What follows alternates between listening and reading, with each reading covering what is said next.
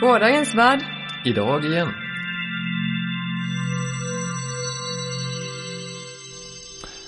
Ja, så har vi då, precis som en fantasyserie, betat av tre delar. Tre episoder av vår lilla sommarsäsong kan man säga. Så då får vi säga tack för den här gången och så får vi återkomma någon annan gång när vi har tid. Mm. För att uppenbarligen så blev det ju så att även sista avsnittet i den här säsongen drog ut lite på tiden på grund av att semestern tog slut. Mm. Så kan det gå. Men eh, nu kommer vi ihåg igen hur det var man gjorde så ja. Det blir vi- inte så svårt att börja om igen om Nej, skulle vi vilja det. kommer nog tillbaka igen. eh, Kanske lite mindre tid till nästa gång. Och om det är så att vi låter lite trötta i det här avsnittet så beror det också på att det är jobb och sånt igen. För eh, ja, vi spelar in saker sent på kvällen och då låter jag i alla fall, jag blir alltid jättetrött. Så helt enkelt, om det låter som att vi är trötta så är det för att ja, vi är lite trötta. Mm. Men det, det blir ett ganska småputtrigt avsnitt det här. Vi pratar om psykologi, typ eh, djuppsykologi. Mm, precis som den här okända djupen där det lurar inspiration till konst och vetenskap och, och kanske någon annan eh, idé om vad som faktiskt eh, händer i människans psyke och varför. Och sen pratar vi om stjärnskådning. Mm. Eh, som vi kallar för amatörastronomi. Fast vissa konnässörer vill ju gärna skilja på de där två sakerna. Men det gör inte vi. Utan vi kallar det för astronomi när man tittar på stjärnor. Eh, men nu vet ni i alla fall att vi är medvetna om att distinktionen finns där. Ifall man skulle vilja. Det är ett stort svart mörker med vita prickar. Och sen lite prat om eh, en eh, hantverkshobby jag pysslar om med att bygga böcker. Och alltså, du som lyssnar på det här, hör gärna av dig. För vi har inte hört ett endaste dugg. Förutom en person som har sagt att det var kul att det kom nya avsnitt. Men eh, säg gärna någonting, för det är ju kul att veta ifall någon lyssnar. Ja, och vi vet det var ju lite mer respons när vi kanske var lite tätare med avsnitten men det är fortfarande kul att höra att eh, höra någonting ifrån er. Men eh, ja, då kör vi. kör vi.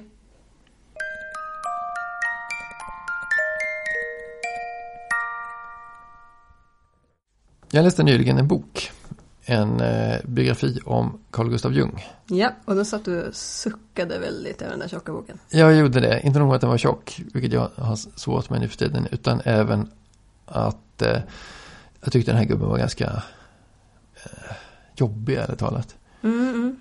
Men eh, jag var en gång väldigt fascinerad av eh, den här jobbiga gubbens idéer. Mm, och eh, jag var lite sugen på att, ska vi säga, eh, fräscha upp bilden av det där och se om det fortfarande var lika fascinerande. Och jag tror att eh, jag nog tycker om idén om djuppsykologi mer än vad jag tycker om djuppsykologi och dess grundare. Ja, ja, alltså, men det finns ju jättemånga människor som har gjort bra saker och ändå var skitstövlar och jättejobbiga. Så man skulle inte vilja ha med dem att göra. Nej, och detta, detta var nog ett eh, ypperligt bra exempel på det här. Men en sak som jag fortfarande känner fascination för är det här som är grundkonceptet med djuppsykologin. Att det finns djup i människans psyke. Det finns inte bara den medvetna tanken utan vi har även omedvetna drömmar, eh, längtor, drifter och saker som påverkar oss kanske mer än vi tror. Mhm, jo, men så är det ju verkligen. Och människor är ju, alltså det som jag brukar säga att en människa är ju liksom inte en, en processor som sitter inne i huvudet och gör saker utan människan är ju hela kroppen. Och, Ja. Verkligen, verkligen. Eh, och eh, jag kan förstå varför, varför de här bilderna var så, var som dynamit för eh, kreativa människor. Varför så många människor blev så betagna i det här med att drömmar och visioner och eh, ja, arketyper eh, och mönster som kommer tillbaka i folksagor och annat. Att det liksom är någonting som, som finns i djupt av oss alla. Det, det är rätt så Jo, men det, suggestiva tankar. det talar ju till lager som kanske ligger, ja, under eller bredvid eller så, det som är medvetet. Mm. Jag vet inte riktigt varför man säger att det är under det medvetna. Nej, och det kommer jag faktiskt ihåg att jag eh, eh, fick lära mig när jag eh, pysslade med det här på akademisk nivå. Att man skulle hålla ordning på när man pratade om freudiansk djuppsykologi och jungiansk. För ena gänget pratade om undermedvetna, de andra pratade om det omedvetna. Och märkligt nog så verkar det som i den här biografin. Mm, Och det är inte riktigt samma sak. Nej, det är inte det. För det finns, tek- det finns en teknisk skillnad däremellan. Den ena eh, Mm. säger att det, att det finns ett, en hierarkisk över och under och den andra säger att det finns bara ett medvetet och någonting som inte är medvetet. Men eh, det lustiga var att den här biografin jag läste nu vände upp och ner på vems, vilket gäng som tyckte vad. Så antingen så minns jag fel eller så var det mer komplicerat än vad jag det minns här det. känns bekant på något vis. Har inte vi nämnt det här i vår podd förut? Det skulle inte få mig dugg. Ja, jag vet inte. Eller också har vi bara pratat om det annan gång. Ja. Eh, men en sak som är rätt häftigt med det här är ju att eh, jag började tänka på eh, det här New Wave Science Fiction. Ja, ja, ja. Inre Absolut. rymder. Jo, jo, exakt. Det är ju en väldigt närliggande association. Att upptäcka att människan... Menar du att liksom science fiction kom lite efter eh, liksom psykologin, filosofin, idéhistorien? Ja, När det gäller att upptäcka att människan är mer än bara... jag skulle, ja, jag skulle nog vilja påstå det va. Det var ju väldigt många konstnärer i början av seklet som blev, början av seklet, det vill säga början av 1900-talet. Just man säger fortfarande början av seklet och tänker på 1900-talet. Ja. Eh, det var ju många konstnärer som blev tagna av det där och det Mm. var inte förrän 60-talet som det kom till science fiction. Men Mm, mm. Nej, ibland är men, science fiction märkligt efter. ja. Men överhuvudtaget så har det väl tagit ganska lång tid. Jag tror inte vi, vi är klara med det där än heller i vår kultur. Det här med att ehm, justera vår bild av människan. För det finns någon slags um, nedärvd eh, du vet de här västerländska dikotomierna. Mm, oh ja. Eh, så finns det en slags eh, nedärvd skiljelinje mellan ehm, ja, du vet, förnuft och känsla och Mhm. mellan intellekt och kropp Ja. och så vidare. ja. Eh, så man tenderar att se dem som skilda saker. Aha. Jo, och jag, jag skulle vilja ta fasta på det där du säger med intellekt och kropp. Mm. För då har vi en annan intressant science fiction parallell. Det här med uppladdade sinnen. Mm. åh. Ja, just det. De där, för de förutsätter på något mysko vis att människan är den där som du sa, lilla föraren som sitter i, en kropp och styr den. Sa jag det? Jag, jag la på lite extra där, Okej, men, men, men, ja. för, att det sitter lite processor i Just hjärnan. Mm. Och det gör Som en liten gubbe som sitter inne i, i skallen Aha. bakom skallbenet och, och, och dirigerar eh, den här roboten då som är Mhm. resten av människan. Vilket, vilket får mig att tänka på att det här kanske är eh, en bild på människan som är den för freudianska bilden. Här har vi inget undermedvetet, inget, inget djup, inget, ingenting som den här föraren landar i utan den flyter ovanpå. Mm. Men alltså, ja, för att jag tycker det är väldigt spännande när man tänker på sådana här psykologiexperiment. Okej, det här har jag sagt förut och kanske jag har sagt det i den här podden men jag kommer inte ens ihåg. Men det finns något eh, eh, psykologiexperiment som jag tror faktiskt att man inte har lyckats reproducera. Så det stämmer inte ens, men jag tänker berätta det ändå. Mhm. Okej. Eh, bara för att det liksom är illustrativt för hur man kan tänka att människan är sin kropp också. Det är det här med att eh, idén om att om man ger en person en varm dryck, en kopp med en varm dryck Mhm. att hålla i, Mhm. så gillar personen den som hen pratar med Mhm. mer än utan den varma koppen. Ja. Att det liksom är någon slags koppling mellan fysisk värme och eh, känslomässig värme. Mhm. Mhm. Och okej att det här kanske då inte riktigt var så enkelt va? Egentligen men ehm, Men det ligger ju ändå någonting i det här med att Det som det som intellektet gör och jobbar med är ju ganska mycket de kroppsliga reaktionerna som vi ju har. Oh ja. Och som beror av hur vi också förhåller oss till andra människor i ett rum. Mhm, mhm.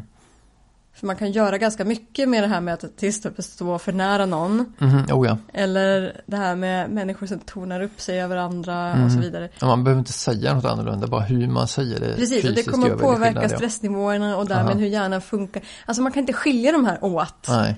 En människa är hela människan. Mm, mm. Eh, och om du ska ladda upp någon, om du ska ladda upp någon i en dator, då måste du simulera Kroppen ja. alla de här Ja. intrycken och hormonerna och eh, input output i alla sinnen och så Mm, vidare. mm, oh ja. Annars går det ju inte. Den där varma koppen måste finnas med någonstans. Ja, eller motsvarande Eller grej motsvarande, då som ja. faktiskt, som faktiskt Mm, gör någon mm. skillnad. Ja, precis. Jo, men jag, ja, jag, jag tror du är något på spåren där. Och det gör ju egentligen att vi har en, en, eh, en, en, en människobild i sån här science fiction som snarast är före djuppsykologin. Mhm. Eh, och säga vad man vill om de här lustiga gubbarna som jag nog tror talar mer om hur de själva funkar än om hur människor funkar i stort. Så det är faktum att det finns omedvetna djup i människan och att det påverkar oss väldigt mycket tror jag är minst lika sant som det faktum att kroppsligheten påverkar vårt tankeliv. Ja men alltså alltihopa hänger ihop, det går inte att skilja det åt, det är samma sak. Definitivt. Ja, en, en författare som jag verkligen vill rekommendera, det är ju Kate Wilhelm. Mm.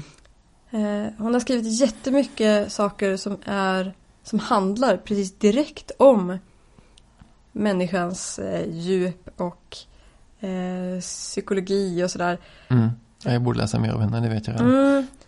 Okej att det är psykologi som kanske inte är dagsaktuell idag då, då. Mm. Utan att hon kanske har ja, vad var det för något? Jag kan inte så mycket om idéhistoria, psykologi, historia och sånt där men jag tror det var mycket, vad heter det? Behaviorism, ja. Ja. Ja, som gällde på hennes tid. Men, mm. men i alla fall eh, Ganska otäck historia för övrigt. Men i alla fall, jag tror att hon tog fasta på många liksom, samtida rön. Mm. Och psykologin är ju också kanske inte en hård vetenskap på det sättet men man utforskar ju världen också med psykologi. Oh ja. Så att eh, det, är, oj, det är egentligen konstigt att, eh, att inte mer science fiction utgår ifrån psykologi och psykologiska rön nu för tiden. Mm. Eller kanske gör det på ett mer subtilt sätt så att det inte man tänker på det så uppenbart. Ja, jo, faktum är att väldigt mycket av den här eh, termerna, begreppen och koncepten som Freud och Jung uppfann i början på 1900-talet eller slutet på 1800-talet är ju ändå någonting som är allmängods nu för tiden. Alla Mm. vet ju, eller vet, känner åtminstone till orden förträngning, komplex, eh, Ja, fast man har inte och sådana saker. jättebra koll på Nej, men det har blivit allmängods på något, Ja. i något processat vis liksom. Sant. Men, jo, men det är ju så det måste vara. När saker och ting blir assimilerade i allmänkulturen så kan de bli lite urvattnade men det är okej. Därför att när man väl behöver de riktigt skarpa och vassa begreppen då, då går man ut till sin eh, akademiska disciplin och han, hanterar dem där. Mhm, så är det kanske. Ja, men eh, lite mm, inre rymd för eh, 2000-talet kanske.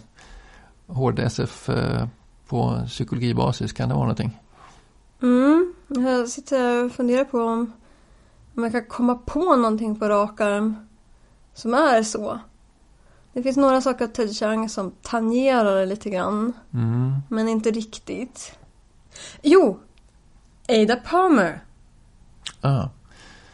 Vilket eh, kanske eh, till slut gör att jag får få mig att läsa i det programmet. nu. Ja, alltså det är inte jättemycket egentligen djuppsykologi i egentlig mening, men eh, hon eh, tar ju definitivt ett grepp på vad en människa är. Och det kanske handlar mer om eh, andra aspekter av samhället och så här, på lite liksom högre nivå då än den enskilda personens djup. Men om man läser eh, Too Like the Lightning och de böckerna så, så finns det ju en hel del sånt där. Ja, jag tror det, det, det finns, vi har ett, ett område här som är redo att exploateras i alla fall.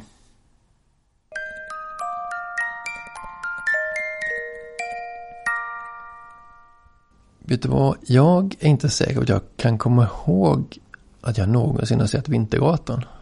Jaså, inte? Jag borde ju ha gjort det tycker jag. Men jag kan inte komma ihåg att jag någonsin gjort det. Ja, vad intressant. Mm, för många människor så brukar det göra ett starkt intryck. Jo, vilket får mig till att misstänka att jag kanske aldrig någonsin har sett Vintergatan. Jag har stått och glott upp mot eh, stjärnorna ganska många eh, gånger. Och ganska många dagar av mitt liv allt totalt sådär. Men jag kan inte minnas att jag någonsin har sett Vintergatan. Okej, in, inte ens ute på landet? Det är ju det som är så märkligt. Jag har garanterat stått och tittat upp mot himlen när jag varit till exempel ute på mina farföräldrars gård. Mm. Och där är det ju en hygglig bit från Mm. civilisationen även om det inte är liksom långt, långt. Men eh, nej, inte så jag minns. Alltså jag vet ju att jag har sett Vintergatan hos mamma och pappa. Mm. Har inte du det? Nej, jag kanske inte har tittat. För Många där människor- ute är det ju bra mörkt. Ja, många människor tittar inte överhuvudtaget upp på himlen. Nej, jag vet. Det irriterar mig jättemycket när folk säger att eh, månen är uppe på natten och solen är uppe på dagen. Ja, visst, Mm. solen är uppe på dagen. Det är liksom definitionen av dag. Precis. Men eh, det finns definitivt måne uppe på dagen också. Ja. Lite då och då. Det är bara att titta upp så ser man den. Exakt. Men eh, eh, jag tycker om att titta upp på stjärnorna. Eh, jag kommer ihåg att jag någon gång för bra massa år sedan så var jag i Göteborg Mm. med min moster och då var vi på, jag antar det var väl Naturhistoriska museet där. Eh, eller något liknande, eh, ska vi säga, kunskapstempel. Och eh, vi fick titta i någon stjärnkikare av något slag på skyarna. Och eh, hon köpte en stjärnkarta åt mig. Som jag hade i väldigt många år och oj vad mycket jag tittade på den där. Och planerade liksom på dagarna. Liksom, ah, den där saken ligger dit. Det borde man vrida sig ungefär så där så borde jag kunna se den här saken. Och sen när kvällen kom så ställde jag mig och tittade och så jag kunde hitta just de där sakerna. Mm. Det, det är så man ska göra enligt, eh, eh, enligt den lilla kursen jag gick. Mm. Eh, jag gick en liten kurs, så här typ, ny, nybörjar amatörastronomi. Mhm. Så kommer du inte ihåg att jag gjorde det? Det låter bekant när du säger det. Ja. Ja. Ehm, I alla fall, eh, den läraren han sa så här, okej. lektion 1. Skaffa dig inte ett teleskop. Nej, okej. Eh, för man ska lära sig att orientera sig på himlen först. Mhm. Och titta och se vad man kan lära sig att känna igen hur saker ligger i förhållande till varann. Och så att man vet ungefär vad saker är. Mm. Och liksom lära sig att titta på himlen. Först innan man skaffar sig den där superavsmalnade Mm. eh, Ja. synfältet som man får i ett teleskop. Då tittar man ju bara på en pytte, fläck av himlen. ja, jo det är faktiskt det som är det, ska man säga lite, nu är det fel att säga tråkigt, men det är det som gör det lite mindre majestätiskt på något vis. Att titta i, i, ehm, i teleskop eller med en, med en kikare. Då måste man verkligen titta på en specifik grej och kanske lite av det som tidigt fångade mig var just den här, liksom, den här helhetsupplevelsen av wow, kolla vad många stjärnor och titta det är den och jag kan navigera från den ena till den andra på något vis. Mm. Ja, eh, det finns ju en speciell känsla som jag vet att flera människor har pratat om.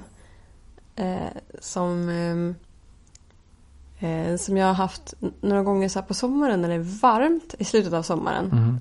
När det är varmt och man är ute på kvällen men det är fortfarande ändå mörkt. Mhm.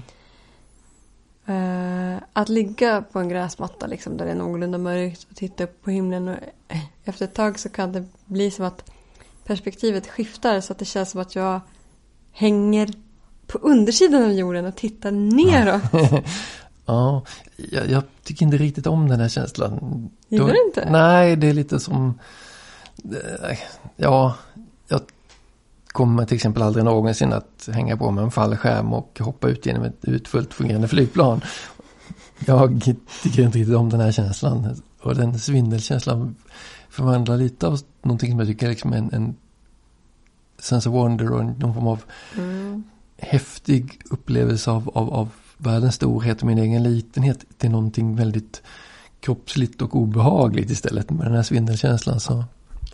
Ja, äh, ja, jag tycker att eh, svindel är en del av grejen liksom. Mm. Men eh, det måste väl vara lite olika hur, hur starkt man uppfattar det. Jag kanske är för avtrubbad, att jag behöver lite mer bara för att för att uppfatta det. Mm, ja, å andra sidan så gillar du berg och dalbanor, det gör inte jag så. Nej, exakt. Det är Nej. exakt samma sak. Vadå å andra sidan? Det är ett exempel till på samma sak. Det är det. Jag är mer avtrubbad, jag behöver starkare input. Mm.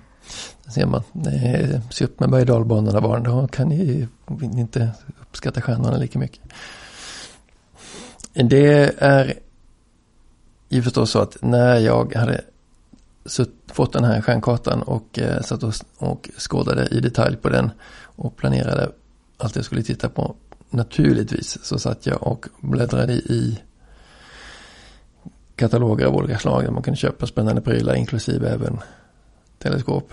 Mm. Säkerligen kostade de 99,90 och var inte vidare bra så det var kanske lika bra att jag aldrig skaffade någonting. Nej, en sak man ska tänka på om man ska skaffa ett teleskop det är att eh, på samma sätt som som den där skillnaden mellan att titta med blotta ögat och att titta med en kikare. Mm. Så är det skillnad på kikare och kikare.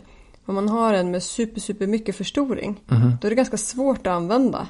Mm. För att det är svårt att sikta in sig på exakt det man vill titta på och svårt att hitta eh, det man vill se. Så det är inte heller så bra om man är nybörjare. Om man är nybörjare, först titta med ögat, sen titta med en fältkikare. Och med en fältkikare, en sån här typ bra fågelkikare, då ser man ju mer än vad Galileo såg i sitt teleskop. Liksom. Vilket ju i sig är en svindlande häftig upplevelse. Mm. Eh, och då kan man titta på bergen på månen och man kan titta på Jupiters månar och sånt där. Och eh, sen kan man gå vidare därifrån om man nu tycker det är kul. Alltså grejen är att jag har ett teleskop. Mm -hmm. Men jag tar aldrig ut det.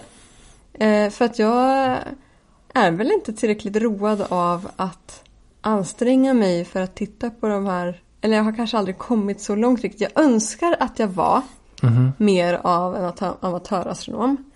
Jag tycker nog vi skrivit en krönika i populärastronomi av hur jag liksom har amatörastronomi avund. Nej men ja. det här med att jag önskar att jag att jag tittade mer på himlen lite mer liksom jag tittade mer engagerat, mm. fokuserat, mm. målmedvetet. Mm.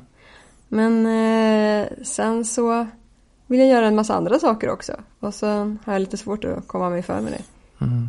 Ja, att jag nu faktiskt eh, bor ihop med ett teleskop eh, tycker jag eh, i sig känns eh, som en häftig sak. Det är på något vis en eh, uppfyllelse av min barndomsdrömmar om att ha ett teleskop. Eh, jag kommer ungefär lika nära det som jag gjorde då men det finns där och det är lite häftigt på något vis. Ja, du får ju ta ut och ställa upp det om du vill. Men en annan kul sak man kan göra det är att skaffa sig astronomisk kalender. Mm. Astronomisk kalender. Det finns ju en sån som ges ut för varje år. Då kan man se vad som händer på himlen på olika delar av året. Vilka planeter som är bra att se nu, vilka saker som kommer nära varann, saker som kan vara extra liksom, intressanta att titta efter.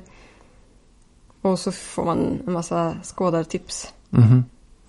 Så det, det kan ju vara en grej och det där har jag försökt att göra lite grann också. Jag kanske borde anstränga mig lite mer. Det skulle vara något, att liksom bara bestämma mig för att titta på saker. Tyvärr, alltså när man bor i stan mm. och sen när jag väl har tid och får för mig att gå ut så är det mulet.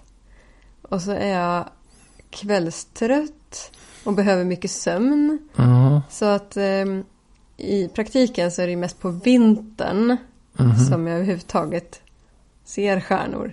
Det är ju oftast det, ja. Samma här faktiskt. Och, eh, och då är det kallt, så då, då kan man inte vara ute ja. så länge. Nej. Det är väl kanske som någon gång i tiden fick lära mig spela golf, fick jag reda på att det finns inget, det finns inget dåligt väder, det finns bara dåliga kläder. Kanske är det samma sak med, med astronomkretsar, de kanske också tycker att det finns inget dåligt dåligt väder, det finns bara dåliga eh, amatörastronomer som inte Mm. tar på sig ordentligt. Jag ska stå på ett eh, liggunderlag. Mm, det är en bra tips. Och sen ska man be alla sina grannar att sluta ha fasadbelysning. Ja, just det. Det, det, det, det är faktiskt, trots att jag är så oerhört inaktiv som amatörastronom, så varje gång jag, jag ser belysning som bara lyser utan att faktiskt vara till för något annat än bara lysa och på något vis se fint ut. Mm. Så, så tänker jag den här tanken att men det förstör ju seeingen. Ja, ja. Det, det är ren, ren förorening. Mm. Så, Ljusförorening. så jag eh, Släck lyset hörni. Ja, släck lyset. Släng, släck lyset och eh, titta uppåt med eller utan teleskop och eh, låt oss förundras över vad vi kan se där uppe. Kanske kan ni till och med få syn på Vintergatan.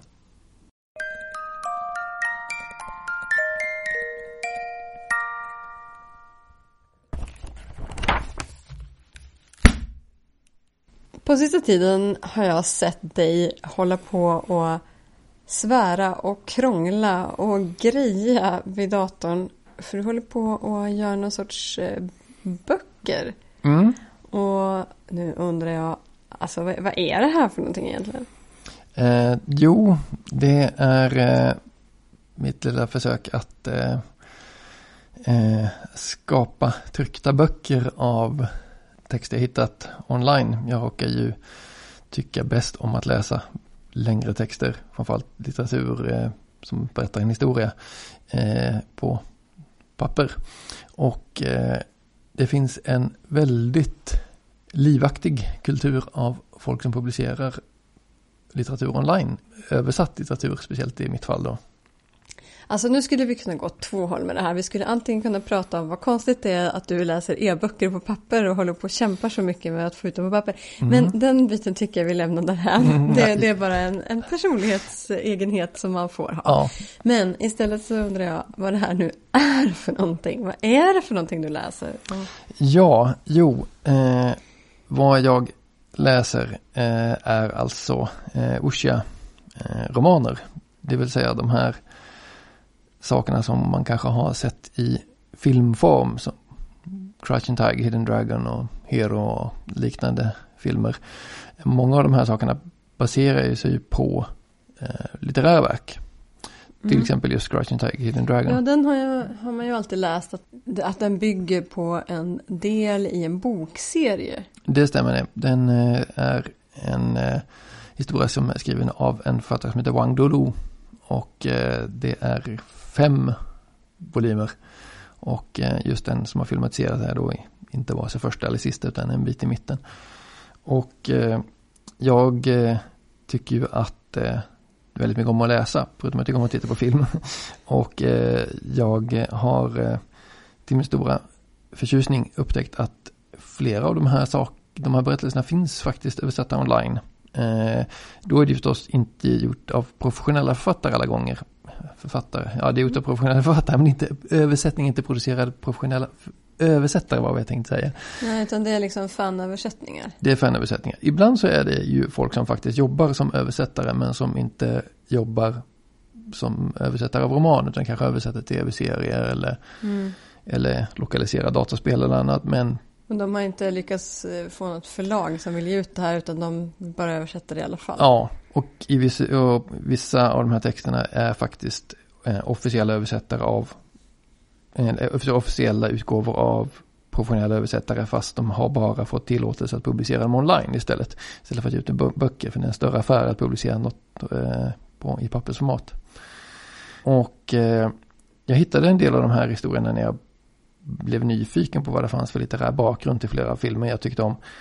Och upptäckte att det här är ju en eh, fenomenalt stor grej egentligen. Det är ju inte en liten bokgenre och det är ingen ny histor- grej heller. Nej, nej, det har väl funnits jättelänge, hundratals år. Ja, faktiskt. Man brukar säga att eh, den här bokgenren började på, eh, under Tang-dynastin. Okej, och när är det då? Det är 6 till 900-talet ungefär. Så det är ju en bra bit bak i Ah. tiden. Okej, Det är på vikingatiden. Ja, det kan man säga. I, vår, våran, I våran del av världen. Ja, Ja. precis. Okej, så på vikingatiden satt folk och skrev eh, äventyrsromaner om hjältar som slåss? Eller vad handlar de om egentligen? Ja, det är ju det som genren beskrivs i titeln då, wuxia. Eh, Wu är ju typ allting som har med krig och våld att göra kan man säga. Och det intressanta det är ju då den här ganska svåröversatta andra eh, stavelsen, xia, eller nu kan ju inte jag kinesiska så min eh, uttal är naturligtvis fullkomligt uppåt väggarna men det har traditionellt översatts med eh, till engelska som eh, Night Errant eller Wandering Night. Vilket ju Eh, låter väldigt konstigt för det, det finns ju ingen som helst det är helt fel association att tänka på riddare eller något sånt. Men i princip kan man säga att huvudpersonerna i de här historierna är kämpar och eh, stridsmän som, som vandrar runt i landet och eh, lever lite utanför de etablerade sociala normerna. Mm. Kina har ju sedan hur många århundraden som helst varit ett väldigt stratifierat samhälle. Det har varit ett, ett samhälle där alla har haft sin lilla plats och det har funnits en ordning i himmelen och så ska det vara på jorden. Det hela deras mentalitet, hela deras ontologi, deras kultur bygger på det här. Och de här som går lite utanför samhällets reguljära ordning. Det har ju alltid funnits sådana människor och de blir ju lite folkhjältar ibland då när de kanske sätter sig upp mot en, en eh, maktperson som kanske skor sig på folkets bekostnad så kommer någon människa där med svärd och eh, eh reder upp saker och ting. Sen kanske han super och härjar och slår sönder ett par byar på, på vägen men Mm. då blir man eh, hjälte och, och eh, populär. Men de här berättelserna, jag har läst lite sådana här eh, europeiska medeltidsberättelser som typ eh, Nibelungensången och sådär. Mm. Och det är ju en ganska annorlunda typ av berättelse jämfört med sånt som vi läser annars. Mhm. Det är liksom en annan berättarstil och annan, andra motiv och sånt. Lite svårt ibland att komma in i. Mhm. Så är det här, är det här också så lite så här motigt eller, eller är det liksom njutbart? Är det kul? Eller är det liksom någonting som man måste liksom eh, jobba med för att förstå sig på? Ja, alltså faktum är att det som det liknar mest är väl egentligen westernberättelser. Okej. Där vi har den här eh, revolvermannen som lever ute, utanför samhället men som på något vis behövs för att rädda samhället från sig självt och sen efter det så rider han iväg igen in i sol, solnedgången. Mm. Många av de här berättelserna påminner lite om den strukturen. Sen finns det förstås berättartroper och eh, kutym hur man lägger upp sådana här berättelser. Det finns ofta sådana här eh, grupper, eh, sects brukar man översätta det på, på engelska. Jag vet inte vad som Ja. egentligen är ett bra ord på svenska. Men eh, Sekter låter det, det, är, det är ju liksom inte Det sekt också- på det sättet att Nej. det liksom är ja, vi tänker på Knutby och Ja precis, Ja. i och för sig kanske de har, har de en stark ledare liksom så, så ja, måste man hålla sig till det ledaren säger och sådär. ja ofta. Men eh, det är ändå fel association, precis som att riddare också är lite fel association. Ja, det. Men många gånger så handlar ju de här berättelserna om konflikter inom grupper i den här undre världen eller världen utanför samhället. Mm. Och då kan det ju vara eh, religiösa organisationer som eh, Shaolin-templet som ju faktiskt är ett Mm. buddhisttempel. Och eh, så kan det ju vara diverse kriminella gäng eh, som eh, eh, kämpar och eh, käftar om vem som ska styra och ställa. Och de här hjältarna i berättelserna är ju ofta, tillhör ju ofta en av de här fraktionerna. Och då finns det ju en del, ska man säga, troper om vilka typer av sådana här grupper som brukar finnas med och vilka som är de goda, vilka som är de onda och, och lite sådana här saker. Och det finns ju lite sådana här eh, andra grejer som man kanske kan tycka känns lite märkliga man läser första gången som till exempel förhållande till alkohol. Mm. Att eh, det dricks ju väldigt friskt. Så det gör. Vilket ju kanske är lite speciellt. Nu är det ju så, har jag förstått från folk som har bott i Kina, att det finns inget egentligen tabu i Kina mot att uppträda berusad.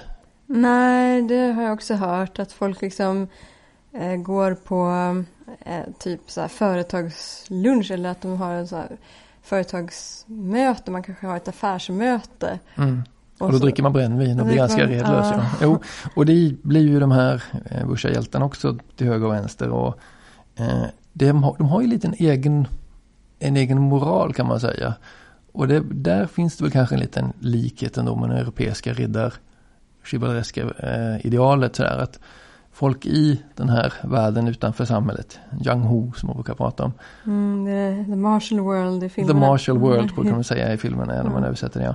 De har ju en del idéer om vad en rättrådig karl är för någon. Mhm.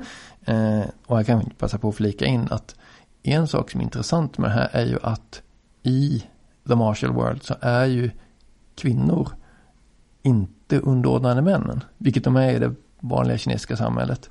Utan en kvinna som eh, blir svärdkämpe kan röra sig på lika villkor i männens värld. Vilket ju är intressant. Alltså det där är ju fantastiskt. För det där är eh, någonting som... Eh, alltså det är ju lockelse med till exempel att läsa om Modesty Blaze. I alla fall när jag var, när jag var yngre. Mm. Att det liksom är en kvinna som blir tagen på allvar av män på männens egen planhalva så att Mhm. säga. Mhm. Att man får vara med på deras villkor och inte behöver liksom ha den där speciella eh, ja, att, att vara att ha egenskapen kvinna liksom i Mm. första hand Mhm. kanske. Ehm, utan man får vara någonting i sig själv. Mm. Är det så liksom? Att de kan vara en person lika mycket som... De kan ju det. Sen speglas det ju förstås en hel del beroende på tiden som berättelserna skrevs. Det här, nu är det ju ganska få, de här gamla berättelserna som har eh, överlevt till vår tid. Och eh, än färre av dem som har blivit översatta till engelska eller något annat eh, språk. Eh, som eh, populärt i vår del av världen. Eh, men eh, till exempel under den tidiga republikanska tiden efter revolutionen, när kejsardömet hade störtat så mellan 1912 och eh, en bit framöver där under 20 och 30-talet så finns det ju en stark reformrörelse i Kina och att nu ska Kina, måste Kina bli väst, moderniserat och västerländskt. Och demokrati pratade man mycket om och man pratade även om, om det fanns liksom en stark kvinnorörelse där. Det speglades ju i populärkulturen och populärlitteraturen under den här tiden också. Så läser man eh, Usha romaner som är skrivna under 20-30-talet så har kvinnorna, hur de framställs där, speglar väldigt mycket diskussionen i samhället samtidigt. Och det tycker jag är ganska intressant. Det kanske Mm. gör att eh, kvinnorollerna i det som kallas den nya vågen som kom under 60-70-talet, där kanske kvinnorna gått, stigit tillbaka lite grann. De Mm. dyker å andra sidan upp sen igen då i filmen. Men alltså, ja, det är klart det finns en genreutveckling här också. Vad är den äldsta sån här berättelse som du har läst? Eh, äldsta som jag har läst, jag har precis tryckt upp en bok med lite äldre Mm. saker. Så den äldsta historia jag har tittat på kommer just från Tang-dynastin. Skrivet av en... Fast om du inte har läst den ordentligt så fokuserat då kan jag inte fråga dig egentligen vad du tyckte om den och hur den skiljer sig från det som kommer senare och sådär. Nej, tyvärr inte. Mm. Eh, det, de stora författarna som är de som är lättast att hitta översättning av är ju de som brukar kallas de tre stora under den nya vågen som kom på eh, sent 50 och tidigt 60-tal. Och det är ju Liang Yusheng, Golong och eh, Jin Yong. Mhm. Men eh, de har blivit väldigt, väldigt dominerande. Så jag skulle säga att så som litteraturen ser ut nu, för det skrivs ju fortfarande mängder av sån här litteratur. Mm. Eh, och det tycker jag är intressant att det inte riktigt har blivit en grej att översätta en kinesisk science fiction har ju börjat synas i vår del av världen. Så jag undrar när den här litteraturen kommer synas också. Ja, det hänger ganska mycket på att det finns eh, några entusiaster som driver det liksom Mm. och får fram det. Jo, och det är ju intressant ändå för jag tror att eh, Jin Yong till exempel som är, han är ju ett fenomen i Kina. Det har sagts mig att i princip alla vet vem, Mm. vem Jin Yong är och du kan liksom göra referenser till, till figurer och saker i hans roman och alla vet vad det, vad det pratar om. det som refererar till Shakespeare i vår del av världen nästan. Liksom. Eh, och, Eller till typ eh, Game of Thrones eller något kanske. Ja, ja, jo. Som ju inte jag har läst eller sett eller någonting så jag vet inte. Nej. Men eh, Men, men eh, är han en klassiker eller han var ganska ny? eh, nu för tiden, ja, man kan ju tycka, tycka att, att eh, 60-talet är, är nyss, men vid det här laget så är det ju faktiskt eh, ganska Okej, mitten på 1900-talet. Ja. Etablerat men in, Ja, inte det- så det väl- supergammalt. Nej, det är klassiker med, med, eh, med moderna mått mätt, ja. Eh, och eh, eh, Gulong och Lian Yusheng är de andra två då som var de stora namnen ungefär vid hans, eh, när han eh, Mm. bröt igenom. Intressant är ju att eh, Yin Yong var tidningsman i Hongkong. Så hans perspektiv på ting var väldigt styrt av Hongkongs förhållande till moderlandet. Mm. Gulong å andra sidan, han var, eh, bodde i Taiwan och kunde skriva mycket friare om saker och ting som möjligtvis skulle kunna tolkas som politiska utsagor om, om vad som sker på fastlandet. Men det visade sig att han naturligtvis var totalt ointresserad av politik och hans, hans böcker inte utspelar sig vare sig i någon specifik historisk era eller ens speciellt politiska utan är väldigt, väldigt Ja, ja, men saker eh, brukar ju avspegla sin tid och det är inte säkert att en författare lägger in saker medvetet men det kan ju betyda någonting för läsaren ändå. Det kan det. Men eh, eh, om man ska börja någonstans och inte orkar hålla på liksom och leta. Varför hittar du de här? Det är liksom i fanforum och sånt där? Eller, Ja. eller, ja men alltså, finns det ingenting som är så här lättillgängligt på något normalt sätt i... Ja, en, de, en del saker har faktiskt blivit översatta på riktiga stora förlag. Mhm. Så uh, Jin Yong, han har blivit publicerad på engelska. Ska vi se. Hans första bok faktiskt, hans debutroman, Mm. The Book and the Sword. Den är faktiskt utgiven på engelska av Oxford University Press. Jaha, så det är så här, kan man läsa på för att, eh, för att man ska veta någonting om orientalisk litteratur? Ja, skulle man kunna säga. Och även, eh, även eh, Gulong. Varför där- står det Louise Cha? Ja, det där är komplicerat. Saken är den att alla de här författarna heter en sak Mm. och publicerar sig under ett annat namn. Jaha, okej. Och för att göra det lite mer komplicerat så en del personer har då dessutom en, en eh, professionell karriär som, som skribenter fast inte då som skribenter av äventyrsromaner och populärlitteratur utan de kanske är journalister eller även så kallade seriösa författare eller andra sådana grejer. Då har de dessutom ett namn som de skriver den typen av grejer under. Så det blir oerhört komplicerat och sen kanske de dessutom då har ett västerländskt namn förutom Mhm. sitt kinesiska namn. Så eh, Louise Cha är alltså det namn som eh, Jin Yong var känd under som journalist i Hongkong. Mhm. Medan Jin Yong är det namn han är känd under som eh, wuxia-författare. Ah, Okej, Sen har han dessutom då ett namn som han, som han fick av sina föräldrar och det är, det är något annat. det är något annat ja. Okej. Så eh, Gulong då, som jag också nämnde, han har också blivit publicerad på engelska av eh, ett förlag, eh, Homa and Seakey Books. Eh, jag vet inte hur stora de är, men det är i alla fall en, en, en eh, riktigt förlag som har gett ut en av hans böcker. The, Eleven, The Eleventh Sun heter den. Och eh, det är lite lustigt för den är faktiskt eh, en del av en serie på två böcker. Men det är bara första volymen som har blivit publicerad på engelska. Mm. Louise Child, Jin Yong då har faktiskt fått lite mer saker publicerat på engelska. The Book and the Sword och The Book and the Sword är hans första roman. Den har blivit publicerad på engelska. Och även hans sista roman, eh, The Deer and the Cauldron, har blivit publicerad på engelska. Mm. Märkligt nog då inte romanerna däremellan. Men man kan hitta, de håller på att översätta hans, eh, det som brukar beskrivas som hans magnum opus. Som är en trilogi av, av romaner. Som brukar kallas för eh, Legend of the Condor Heroes. Mhm. Eller bara Condor Heroes-serien. Så vi kan vänta oss att mer av honom kommer att bli utgivet snart? Ja, faktum är att, att den första romanen i trilogin då utges i totalt fyra volymer på engelska. Och fjärde volymen skulle kommit i år men den lär tydligen dyka upp nästa år istället. Mm. En sak som jag dock inte tycker om riktigt med den översättningen är att av någon outgrundlig anledning så valde förlaget att, och författarna, eller för, eh, översättarna, att översätta namnen på personerna i boken. Mhm. Det är ju kanske så att kinesiska namn kan betyda någonting. Ja, om Precis. det är signifikant för handlingen så kanske det är därför man vill göra det. Ja, oftast inte.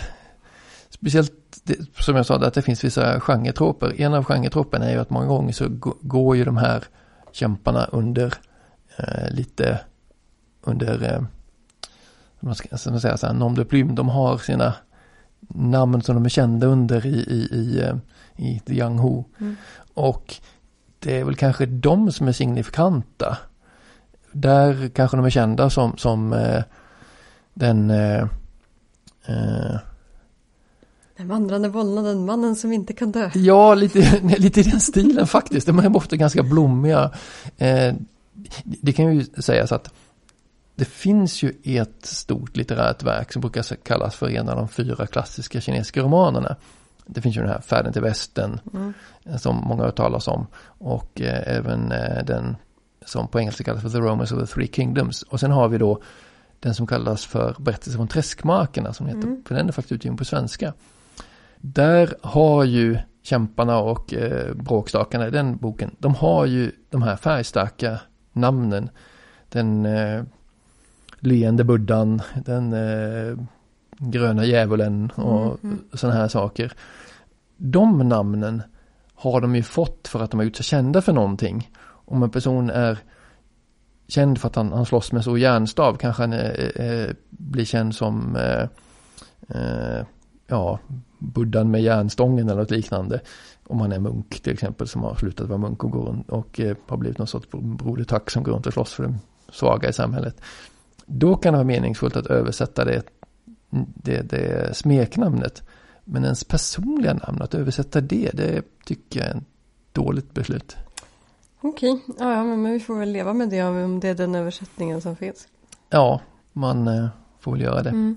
Men är man nyfiken så går det faktiskt rätt bra att eh, googla lite på några av namnen och kanske kläm- klämma dit Wuxia translation så kan man hitta saker på lite spännande forum. Många saker tenderar dock att försvinna. Folk postar en liten översättning, detta är mitt lilla privata projekt och sen ett par år senare så försvinner det och Ja, för att eh, sajten inte underhålls. sajten inte underhålls och kanske börjar en person översätta det, sen den tappar de fart och det är en annan person som fortsätter. Och sen så hostas den ena saken på en sajt och den andra hostas på ett andra forum. Så plötsligt har man en halv roman översatt liksom. Mm. Ja, ja, men man får göra som du då, leta. Ja, det blir lite spännande detektivarbete att spåra upp. Till slut kan man, har man lite tur ska man få tag på personen som översatte det första gången och fråga, hej har du kvar de där dokumenten? Ja, jag tycker det ser ut som att du har en del att läsa nu i alla fall, så det lär ju inte ta slut i första taget. Nej, det är en rejäl bunt det är det. Mm. Så faktum är att härnäst så ska jag ta mig an just Wang Dolu. Den här serien, eh, författaren som skrev den här serien som Crouching Tiger, Hidden Dragon är en del av.